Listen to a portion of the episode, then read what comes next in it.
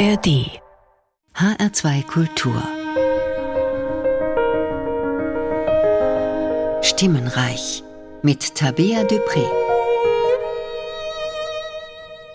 Und dazu begrüße ich Sie ganz herzlich. Schön, dass Sie dabei sind. Heute lade ich Sie ein, mit mir durch die Nacht zu schwärmen, Traumwelten zu erkunden und einen treuen Lebensbegleiter musikalisch auszuleuchten, den Schlaf. Etwa ein Drittel unseres Lebens verbringen wir Menschen schlafend. Viel Zeit also, die wir in unserer Innenwelt verbringen. Eine Welt, die jede Nacht anders aussehen kann. In der bildenden Kunst, in der Literatur und natürlich auch in der Musik sind die Themen Nacht und Traum weit verbreitet. Wie lässt sich dieser besondere Zustand, diese fühlbare Traumwelt aber beschreiben in Farbe, Form, Wort und Ton?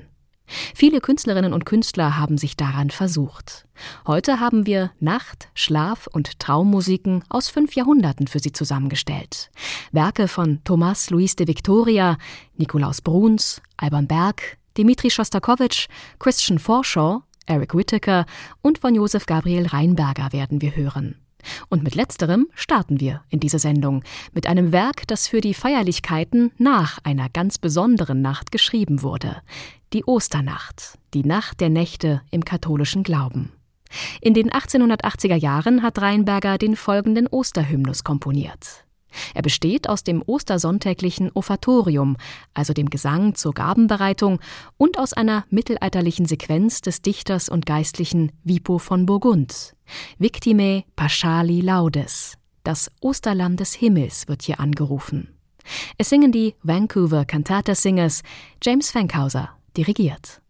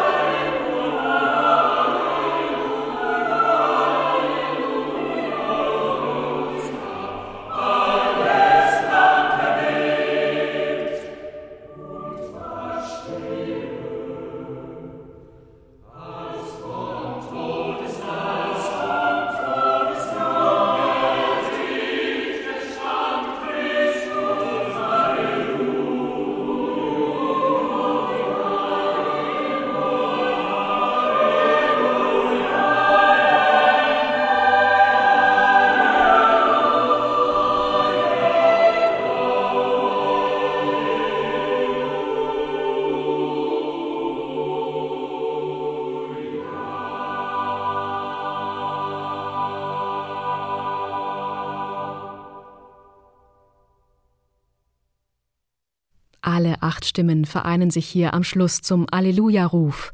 Das war der Osterhymnus, Opus 134 von Josef Gabriel Reinberger. James Fankhauser dirigierte die Vancouver Cantata Singers. Der gebürtige Liechtensteiner Reinberger war seinerzeit einer der führenden europäischen Komponisten und Lehrer. In München hat er Komposition unterrichtet. Zu seinen Schülern zählen Komponisten wie Engelbert Humperdinck, Ermanno Wolf Ferrari und Wilhelm Furtwängler. Als Hofkapellmeister des bayerischen Königs Ludwig II. hatte er zudem einen ganz besonderen Stand, auch in der katholischen Kirchenmusik. Wenn Sie Chorsängerin oder Chorsänger sind, dann ist Ihnen der Name Rheinberger bestimmt schon oft begegnet. Denn seine Chormusik ist nicht nur wunderschön gearbeitet, sondern auch ausgesprochen eingängig. Zu seinen bekanntesten Stücken zählen Rheinbergers Drei geistliche Gesänge, Opus 69. Vor allem das Abendlied daraus wird oft gesungen und berührt mich persönlich immer wieder. Die Idee zu diesem Lied hatte Rheinberger übrigens schon ganz früh. Erste Skizzen dazu sind auf den 9. März 1855 datiert, knapp zwei Wochen vor Rheinbergers 16. Geburtstag. Ein jugendlicher Geniestreich also, der den Komponisten aber noch viele weitere Jahre beschäftigen sollte. Viele Male hat Reinberger das Abendlied umgearbeitet, bis es dann letztlich als Teil seines Opus 69 erschienen ist. Wir hören die drei geistlichen Gesänge hier noch einmal gesungen von den Vancouver Cantata Singers unter James Fankhauser.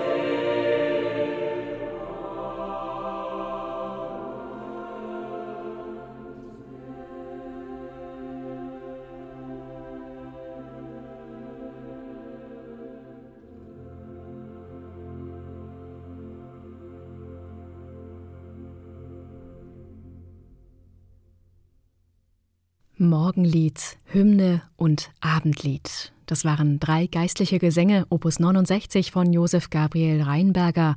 Gesungen haben die Vancouver Cantata Singers unter der Leitung von James Fankhauser. Und damit sind wir beim Abend angekommen. Die Nacht ist also nicht mehr weit und mit ihr der Schlaf.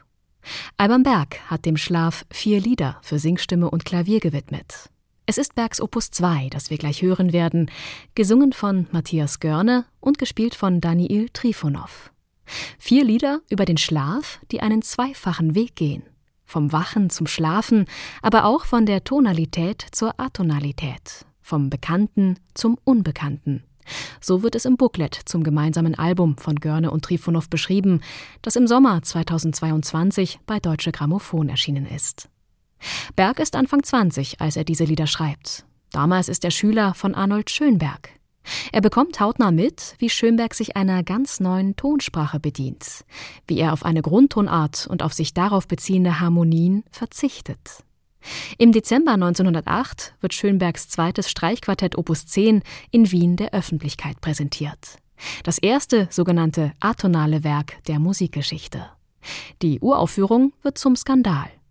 Genau in diese Zeit fällt Alban Bergs Komposition seiner vier Lieder Opus 2. Auch der Schönberg-Schüler scheint darin eine neue Klangsprache zu suchen, und wir werden Ohrenzeugen dieses Prozesses. Das erste Lied wirkt noch recht spätromantisch. Doch schon im zweiten Lied scheint sich Berg von harmonischen und melodischen Konventionen frei zu machen, um den starken Bildern in den Texten von Alfred Mombert noch intensiver Ausdruck zu verleihen. Matthias Görne und Daniil Trifonov tauchen ein in diese Klangwelt zwischen Wachen und Schlafen, Tonalität und Atonalität.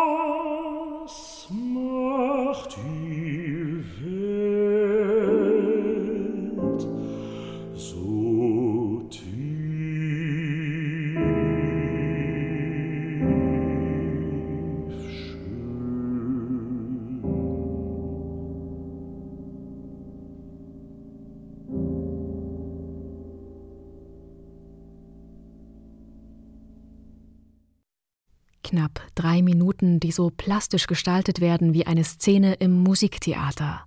Von der Frühlingsidylle samt Nachtigallengesang bis hin zur trostlosen, klirrend kalten Berglandschaft ist es nur einen Tritonusschritt entfernt. Alban zeigt sich schon in diesem Opus 2 als Meister des kleinsten Übergangs, wie es Adorno formuliert hat. Auf einmal begegnet uns hier ein uraltes Motiv, Tod und Mädchen, die scheinbar erlösend zueinander finden. Der eine stirbt, daneben der andere lebt. Das macht die Welt so tief schön.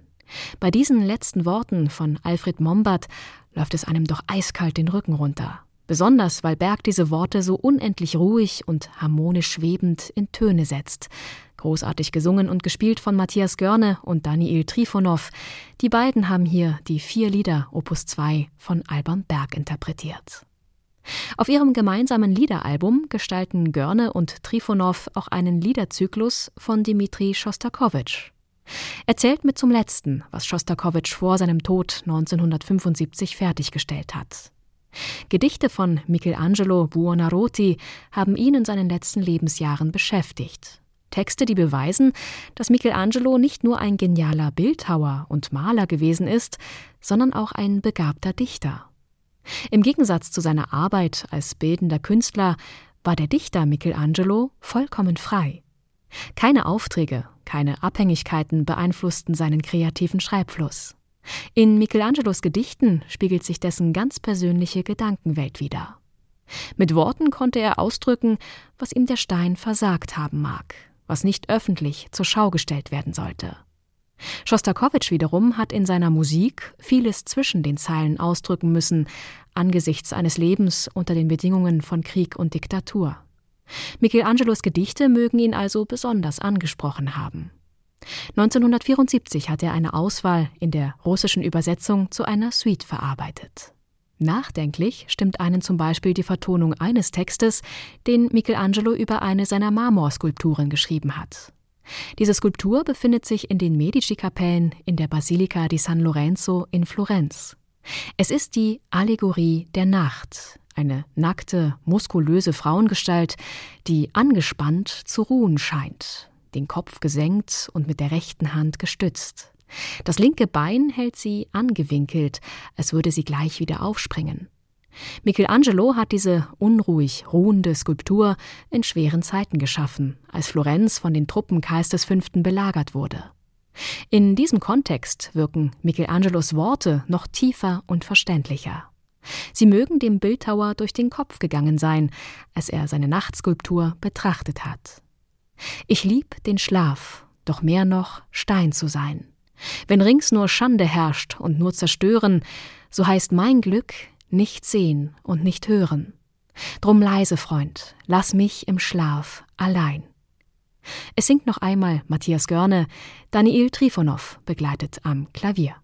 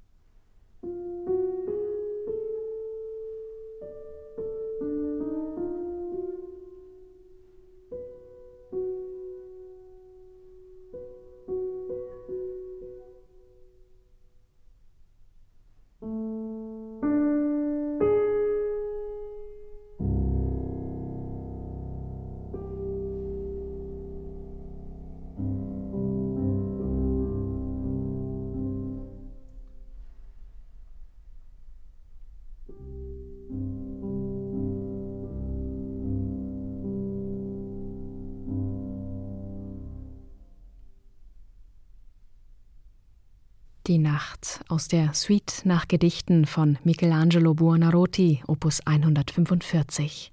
Das war Musik von Dmitri Schostakowitsch, gesungen von Matthias Görne. Daniil Trifonov hat am Klavier begleitet.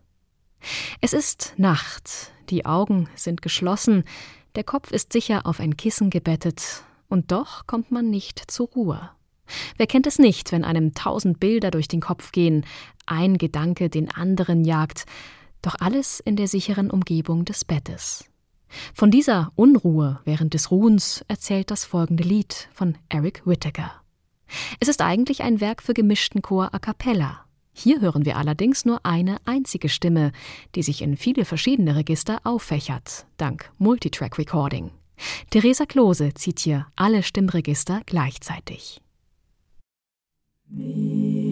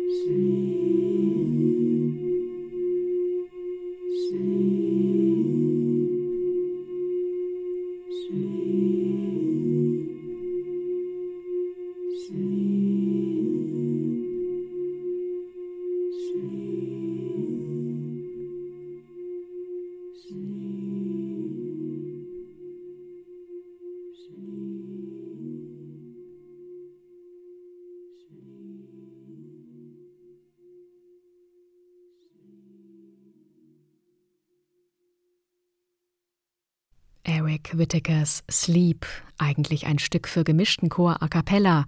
Die Sopranistin Theresa Klose hat hier mit sich selbst gesungen. Multitrack Recording macht es möglich, dass man aus einer einzigen Stimme einen ganzen Chor zusammenbauen kann. Theresa Klose hat zudem versucht, den typischen Klang der Stimmgruppen zu überzeichnen, damit man die einzelnen Register noch besser voneinander unterscheiden kann. Für mich persönlich klingt das Ergebnis dadurch etwas künstlich, aber auch für solche Klangexperimente soll hier Platz sein in HR2 Stimmenreich. In der ursprünglich angedachten Besetzung hören wir hier als nächstes eine barocke Kantate von Nikolaus Bruns. Vier Stimmen, Streicher und Basso Continuo, hat Bruns besetzt für seine Kantate Ich liege und schlafe.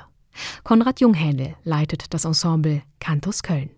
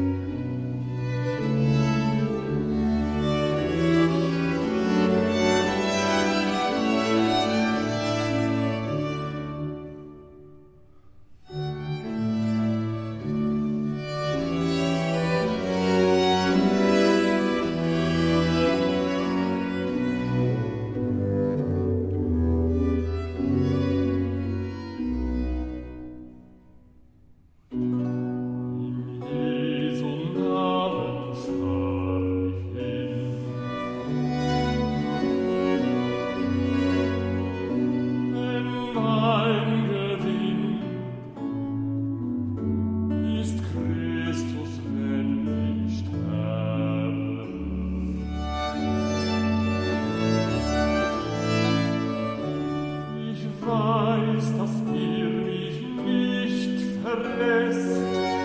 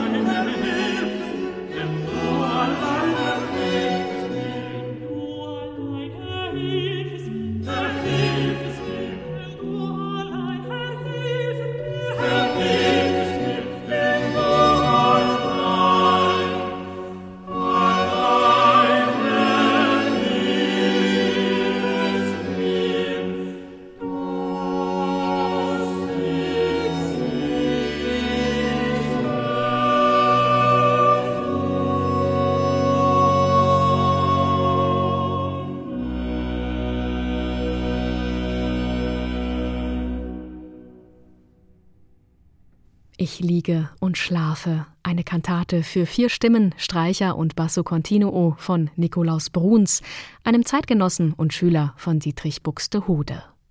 Wunderschöne Kantaten, noch vor Johann Sebastian Bach hat Bruns geschrieben, nur leider hatte er kaum Zeit, seine Kunst richtig aufblühen zu lassen.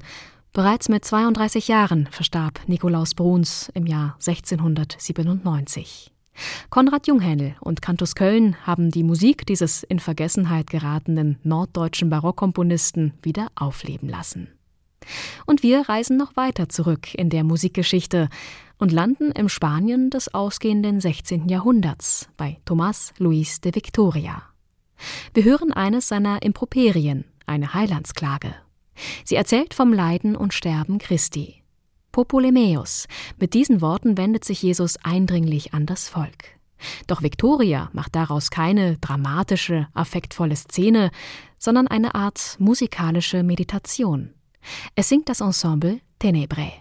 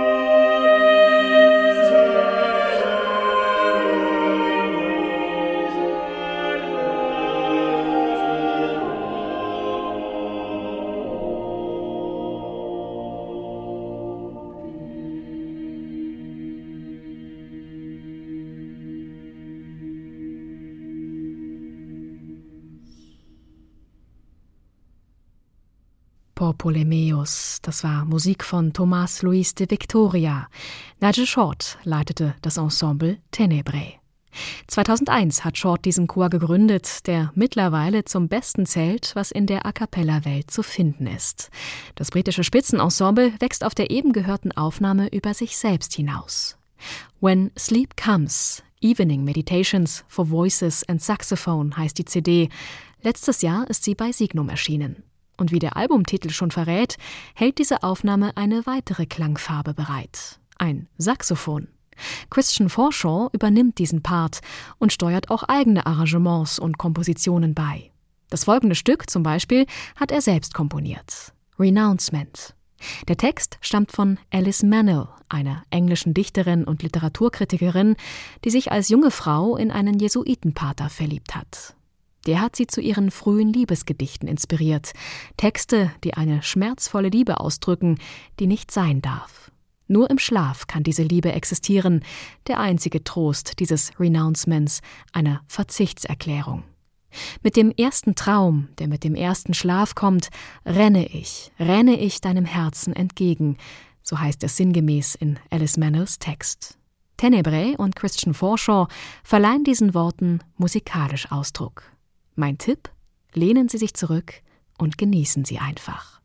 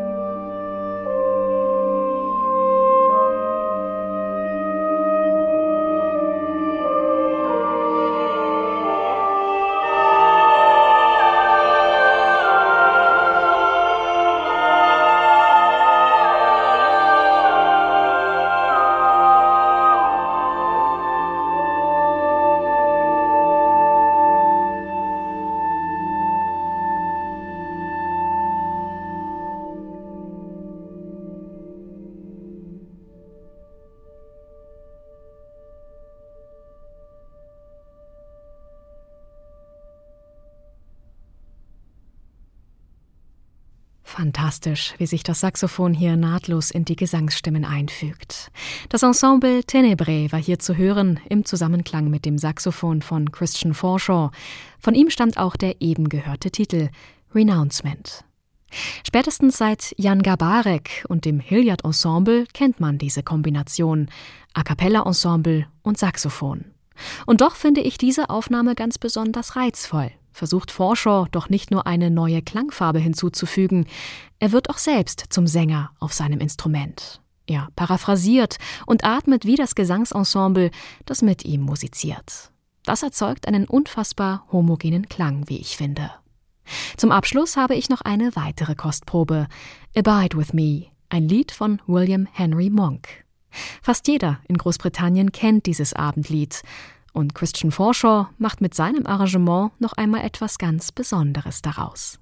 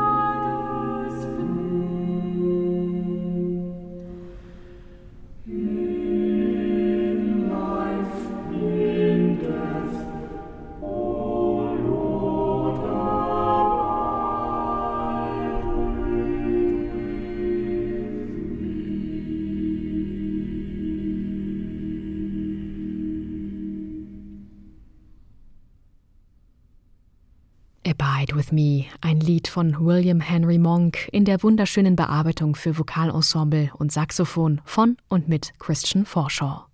Nigel Short leitete das Ensemble Tenebrae. Und damit entlasse ich Sie in Ihre ganz eigene Abendstimmung. Schön, dass Sie mit dabei waren. Die Musikredaktion hatte Otto Lamadé und die Sendung finden Sie auch als Podcast auf hr2.de, ardkultur.de und in der ARD Audiothek. Die nächste Ausgabe von HR2 Stimmenreich erwartet Sie am 10. Mai, dann wieder mit meinem Kollegen Martin Grunenberg. Wir hören uns am 24. Mai wieder. Ich freue mich drauf. Am Mikrofon verabschiedet sich Ihre Tabea Dupré. Machen Sie es gut. Mehr Podcasts zu unterschiedlichen Musikstilen und Themen gibt es jederzeit in der App der ARD Audiothek.